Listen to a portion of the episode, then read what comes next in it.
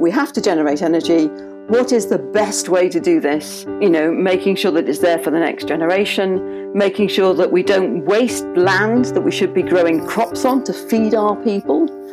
We know what we're doing. We know it's safe now. We know it will be safe in the future. And I don't think there is much question about that when it comes to nuclear power.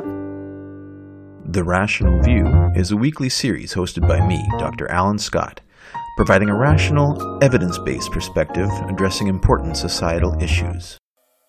Hello and welcome to The Rational View. I'm your host, Dr. Al Scott. On this episode, I'm going to be continuing my series on nuclear power. This episode, I'm going to be interviewing a medical expert who has expertise in looking at the impacts of radiation on cancer. And we're going to try to tie this in with the Fukushima perspective that we're getting now 10 years on after the Fukushima Daiichi accident triggered by the tsunami and earthquake.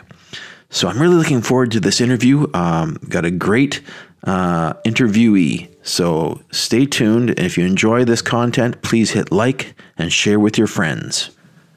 Dr. Gerry Thomas is Professor of Molecular Pathology at Imperial College London, and until 2016 was Clinical Director of the newly established West London NHS Genomic Medicine Centre. She's a serial biobanker, having established the Chernobyl Tissue Bank in 1998. She was the Scientific Director of the Wales Cancer Bank and was Project Director for the Imperial College Healthcare Tissue Bank. She was awarded an OBE in 2019 for services to science and public health. Her scientific research has been focused on thyroid cancer. She has carried out research into the health effects of the Chernobyl accident since 1992. Gerry has published extensively on the molecular pathology of thyroid cancer and is an author of a number of reviews of the health effects of radiation exposure following nuclear accidents, having contributed to IAEA publications on the Fukushima accident, UNSCEAR publications on the Chernobyl accident, and more recently an IARC review of thyroid monitoring after nuclear accidents. Professor Thomas, welcome to The Rational View. Hi. I am honored to have an author of the infamous UNSCEAR reports on Chernobyl on the show. I've referred to these reports many times in my discussions on the internet and on my podcasts, and I've been called a shill for the nuclear industry for suggesting that fewer than 100 people were killed by the Chernobyl accident. Yes, I'm afraid that happens to all of us. I've been told that the UNSCEAR report is a government-funded cover-up. Can you tell me a little bit about that process, about your co-authors? Were you under pressure to cover up radiation effects on the populace? Absolutely not. I mean, these reports take many, many years to actually put together because basically you have a bunch of scientists reviewing extensively all the publications that have been published and agreeing on a form of words for the report, which then goes to editors, and it's quite a long process doing all this. And I can assure you, they are scientists; they are not in the pay of the nuclear industry at all. I know it's an easy thing to say, but there is no suggestion at all that any of us other than independent scientists. Interesting. So, I thought I'd ask you to discuss with us the medical impacts of radiation, and maybe in light of the 10th anniversary of the Fukushima Daiichi meltdowns, to help give my listeners some perspective on the risks of nuclear accidents. So maybe as a starting point, could you provide maybe an overview for our listeners about the health effects of ionizing radiation? Yeah, I mean, people think that ionizing radiation is something that only comes from a man-made operation, but actually that's not true. If you live on this Earth, you are surrounded by ionizing radiation. You can't avoid it.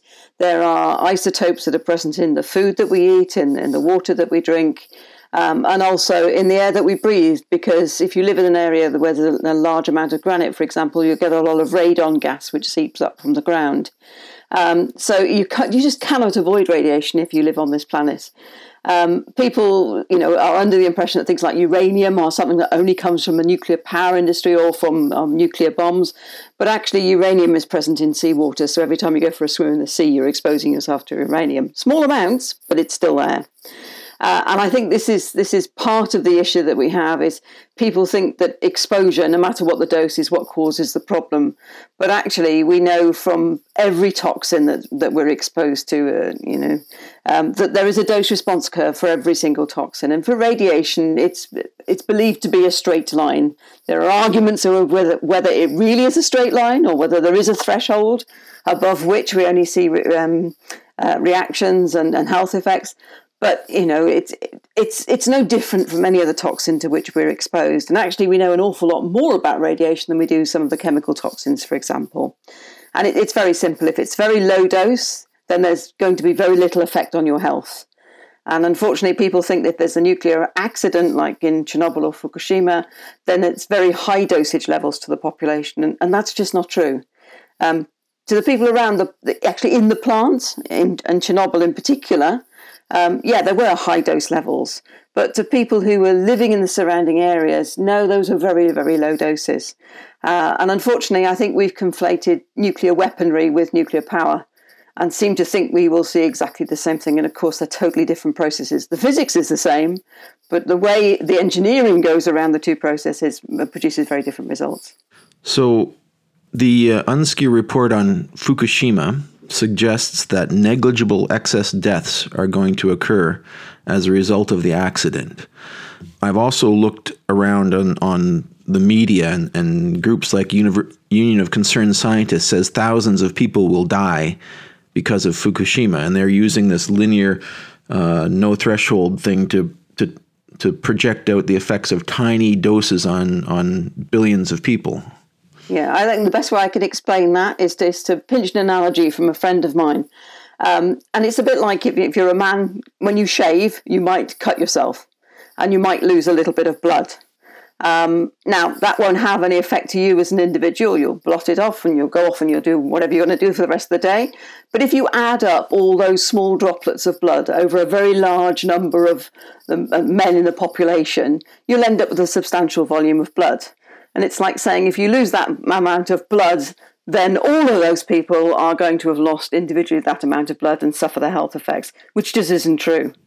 So if you can imagine, if one man loses 1 ml of blood, and 100 men will then lose 1 litre of blood, and of course if you lose more than 2 litres of blood, then you might have a significant impact on health, and you can see how those figures build up. But that isn't the reality, I'm afraid. If you're exposed to a low dose of something, it's very unlikely for you, the individual, to suffer any consequence at all. Indeed. And I think it's the statistics of these low likelihoods and large numbers that they're trying to play on to. Yeah. I mean, we're not very good at looking at statistics and percentages and things like that. So it's easy to make those numbers scary. But in actual fact, I'll give you another example. And it's one that I use a lot on my slides when I talk about this. If you give 100 Americans 100 millisieverts each, okay, so that's quite a large dose. That's about 10 times the dose that most people got from Chernobyl, from something like cesium, for example. And that's in the areas that were contaminated. But if you have 100 Americans and you give them 100 millisieverts each, then only one of those would be likely to develop a radiation-induced cancer. And 42 others would develop cancer from other causes.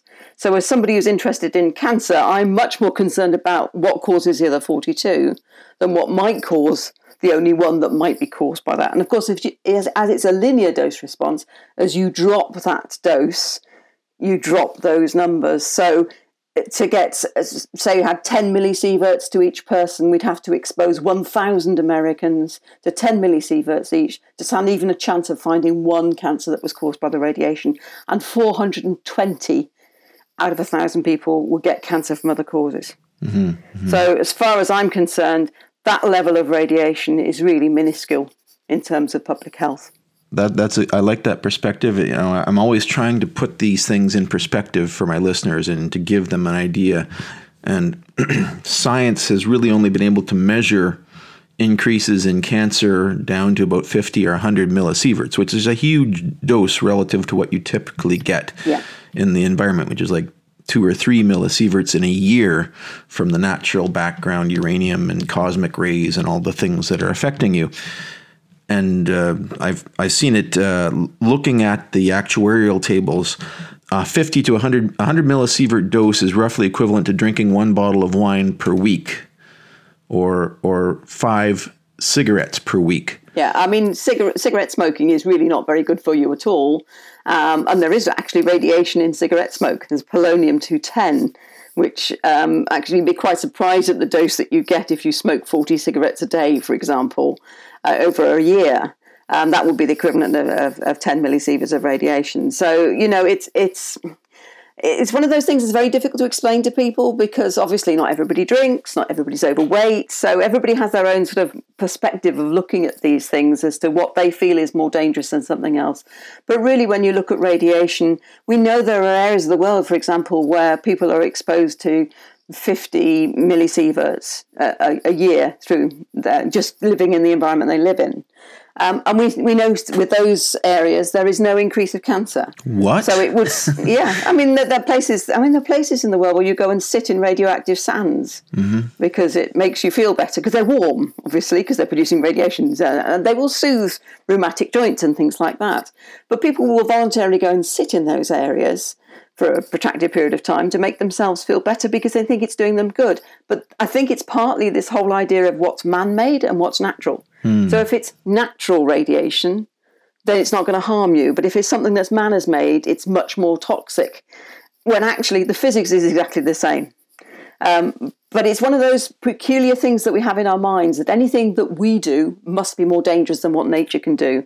And being, you know, originally a toxicologist and pharmacologist by training, I can tell you there's some very nasty natural toxins out there. Yes, yes, indeed.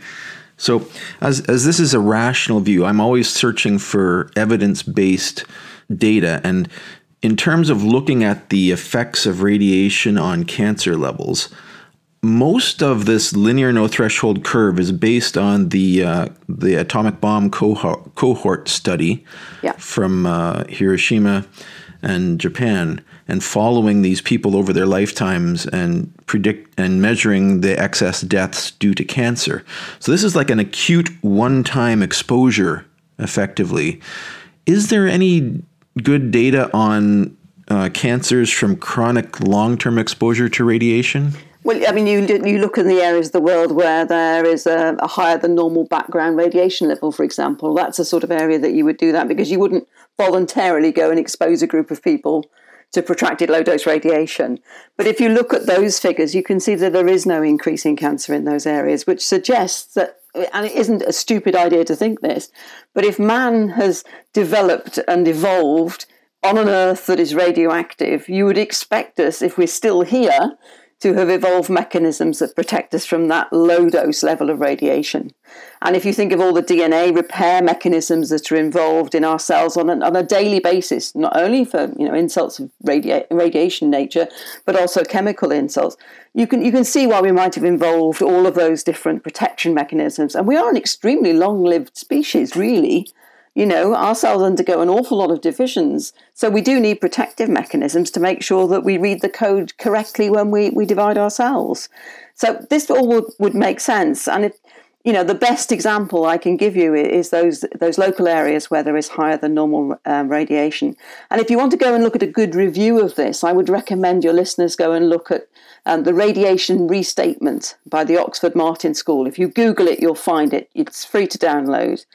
And it goes through all the evidence we have at low-dose radiation and says where there is a scientific consensus, where there is no consensus, and where it's, you know, obvious that we have the right answer. So it's a really good read. It's designed to be read by the history graduate who's advising the minister, because most of our advisors in Parliament tend not to be scientists. So it's designed to be read by that. But there are several annexes that go into an awful lot more detail, and that gives you an awful lot of background of where our understanding of radiation has come from. It took 3 years to write, so you probably have some idea of how much information we had to wade through to be able to write that restatement. That's very interesting. Thank you for that reference. I've been looking at the linear no threshold debate, which is pretty hot right now. There are people that are saying hormesis is actually the case, and that low doses of radiation actually trigger an adaptive response in the body to upregulate the DNA protection mechanisms. But radiation basically is, the risk is that it breaks DNA strands and causes mutations, which can lead to oncogenesis, which is a term for cancerous mutations in the genome.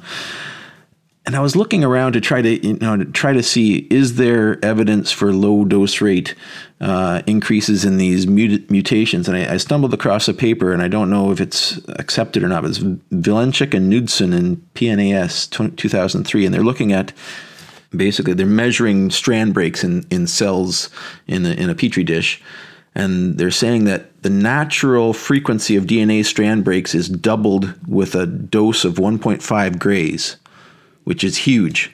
That's quite a large amount of radiation, 1.5 grays. One of the things I would say, be very careful about taking in vitro results and applying it to an in vivo system. People who've been working on cancer for years and years and years used cell lines an awful lot. And then we realised actually they're not a really good model for looking at cancer in the human. So be very careful about that.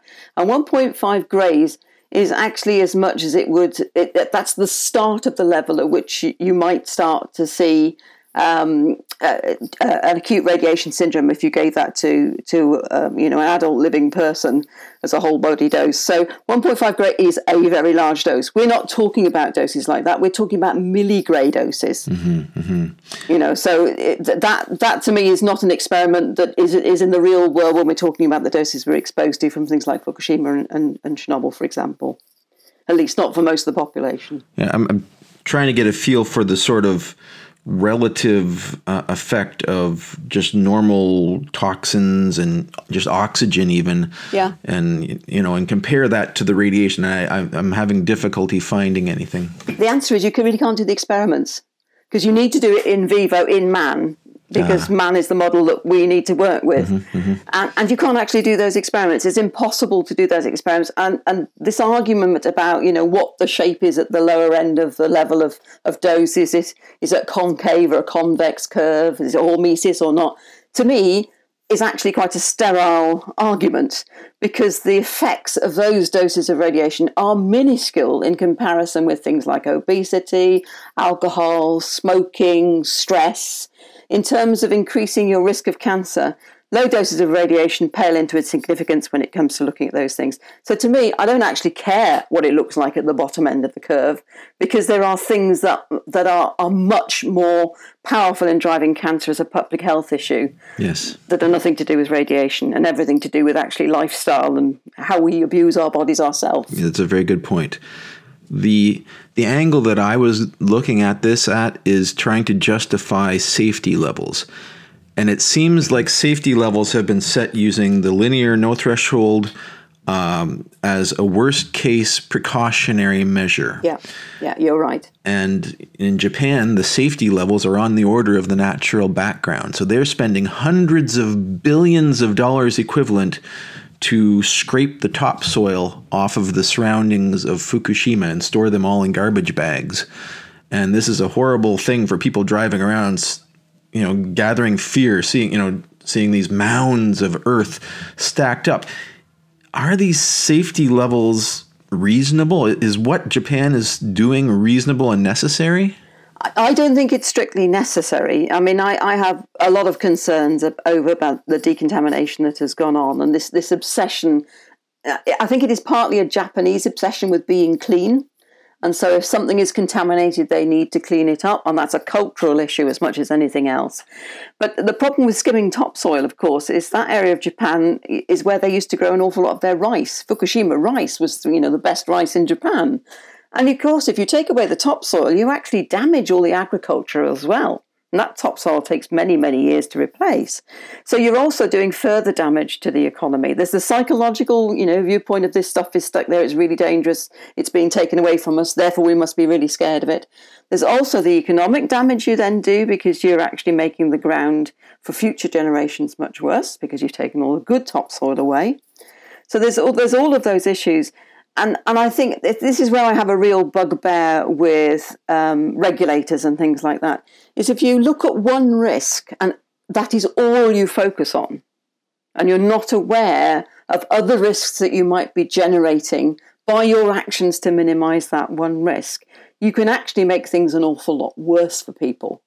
And I think that is our problem with radiation. We are focused on this nightmare of it might give us cancer, and that is all we think about. We don't think about how our actions will affect other people around us, will affect future generations, and will affect the future economy. And all of those, as we've seen through the COVID pandemic, when your economy starts coming into problems and people start losing their jobs, there are mental pressures and all sorts of things. And that's exactly what we have seen in Japan. The disruption of society and community that went on through the evacuation has caused huge health problems.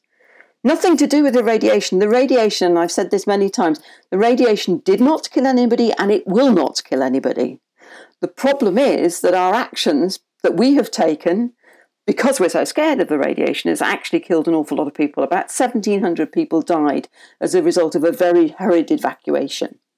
Now, it's difficult to say that that should never have happened because this was not just a nuclear accident. There was also an earthquake and a tsunami to think about.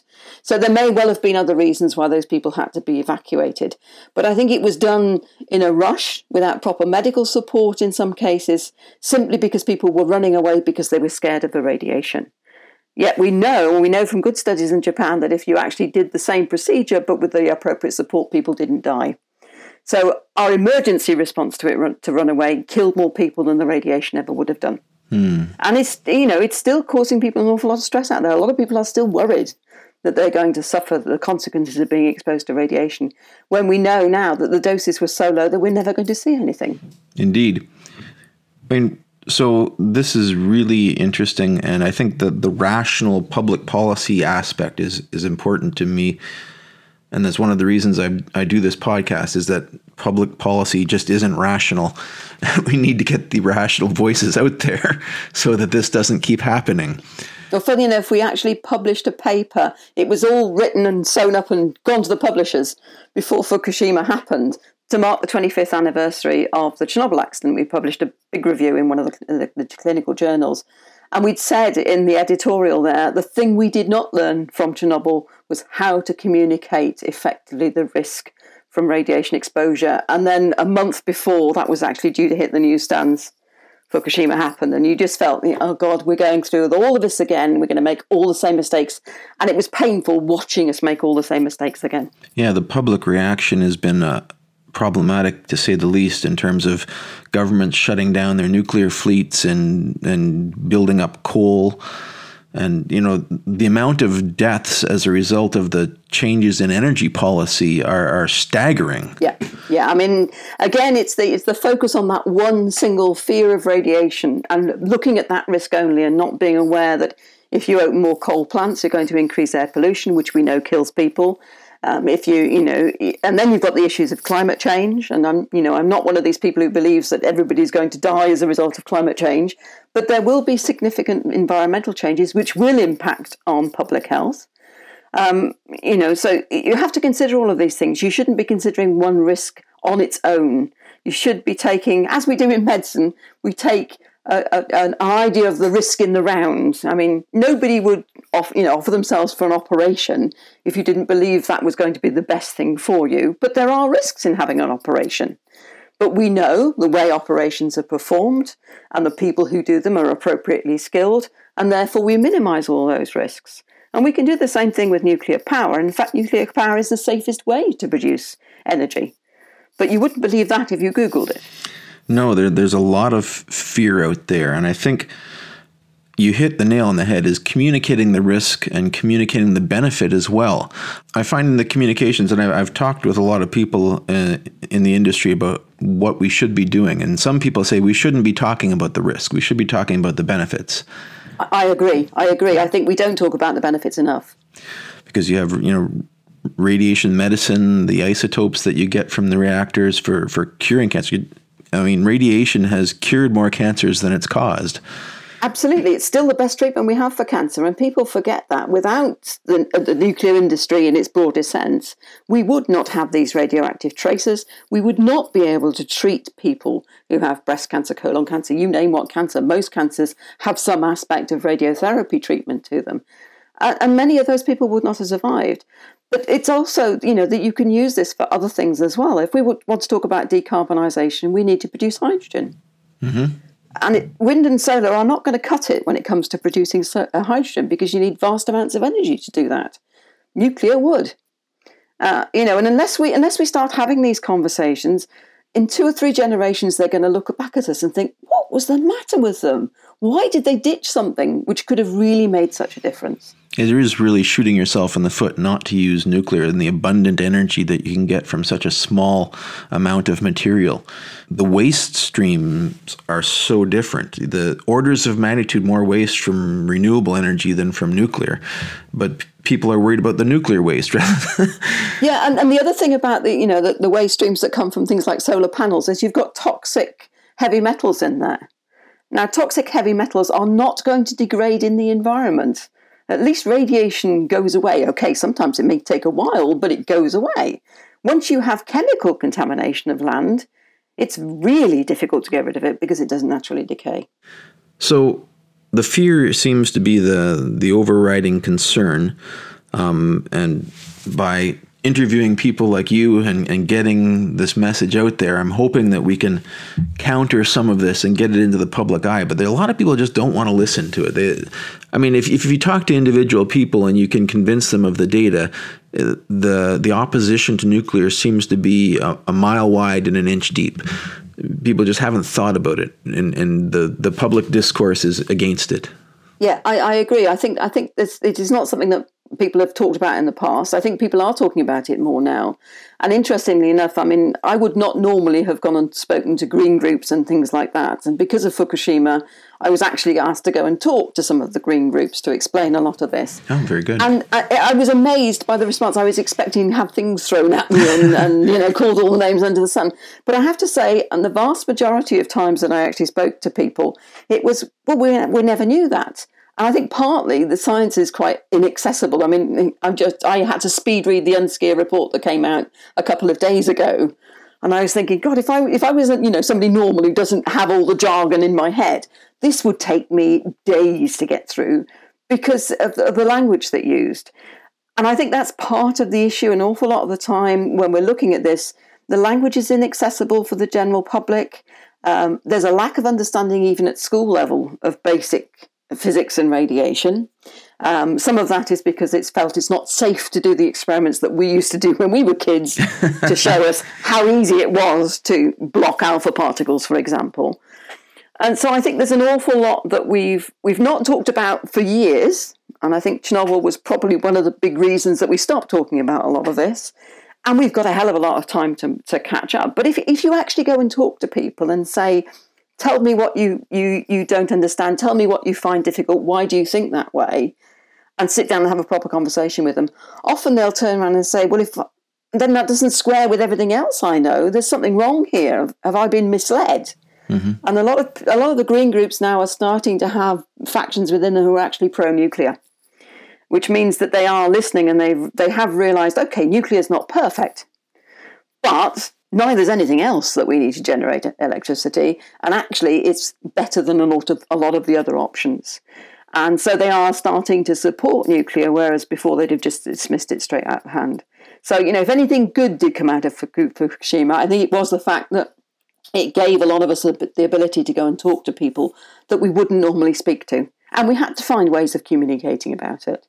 So it did us an awful lot of good, and I think it's improved the dialogue around it, but there's still an awful lot more to do. Yeah, there's a bit of an appeal to nature fallacy in the green groups that, sunshine and wind are great, but the stuff you dig up out of the earth is not. And one of them is renewable and the other isn't. But in terms of renewability, the amount of material you need to capture the sunshine and wind is orders of magnitude higher. So that isn't renewable. The infrastructure and the mining that needs to be done to get the same amount of power is immensely different in these two things. And the scale is just something that people don't grasp, I think. Yeah, I mean, I've seen some very good graphics where they're trying to explain about the amount of land that is required to give you the same amount of energy. And if most of the UK would be obliterated by wind farms if you were to get anything like the energy we needed. Whereas a couple of nuclear plants around the coast give us, you know, a large amount of the electricity that we need. And I think that's another misconception that people don't realise, that we actually need a lot of power, and it comes from nuclear in small amounts and small sites. Whereas if you try and replicate that in terms of solar and wind, if you can, because today we've got a gale outside, which will probably stop the wind farms going because it's too strong a wind. But, you know, most of the time, we don't have an awful lot of wind, especially on land. And a couple of years back, we had about 3 months where we just had wall-to-wall sunshine, no wind whatsoever. Great for the solar panels on the house, but not really good for wind farms. So, you know, we just don't have the land capacity to be able to generate the amount of energy that we really need, particularly if we're going to need to decarbonise other things by using hydrogen, for example. We've got to manufacture that somehow. And the last thing we want to do is go back to coal. Oh, gosh. And I come from the South Wales valleys. You don't need to tell me about the waste that came from coal. Those valleys used to be absolutely black. Wow. When we were operating the coal fields. So, you know, I know how bad the waste streams are from other things, but trying to convince people that we actually know far more about what we need to do with nuclear waste than with virtually anything else we manufacture. It's an uphill battle, and this idea that it's not safe to bury it underground when we actually know it really is, because actually Earth had its own nuclear reactor in Gabon a while ago, and all its actinides stayed where they were. They have not moved around. So we know that putting things under the ground is probably the safest way to go. Indeed. Whether we really need to do that, again, I think there's some discussion to be had around that. I would like us to see us retrieving a lot of the used fuel and things that we can do. But, you know, a few years ago, we just chucked a plastic bottle away and didn't think about it. Now we recycle that. So I think in the future, we will be recycling an awful lot more as well. Wow, yeah. So you've basically just devastated all of the anti-nuclear arguments. You've addressed the health risks of Chernobyl and Fukushima, and the waste risk, which are the three things that everyone brings up when you say nuclear is what we need. Yeah. And, you know, but I still work with an awful lot of people who are not convinced by all of those arguments. So I don't think it's something that we're going to settle easily. I think we need a pragmatist approach. If we want a westernized lifestyle, we want energy to be able to run our hospitals effectively. And I always say to people, you know, the last thing I want to do is have a kid that's had an accident, needs a CT scan. Oh, haven't got the energy to run the CT scanner because it's at night, so the solar panels aren't working, and it's very calm outside, so I've got no wind energy. I have to have something that will operate that machinery. And we can't go back to living how we used to, with a log fire and no electricity. And people don't want to do that. And if you suggest to a bunch of teenagers, could you manage without the internet? You should get this horror written across their face. But the internet is powered by electricity. And where do you think that comes from?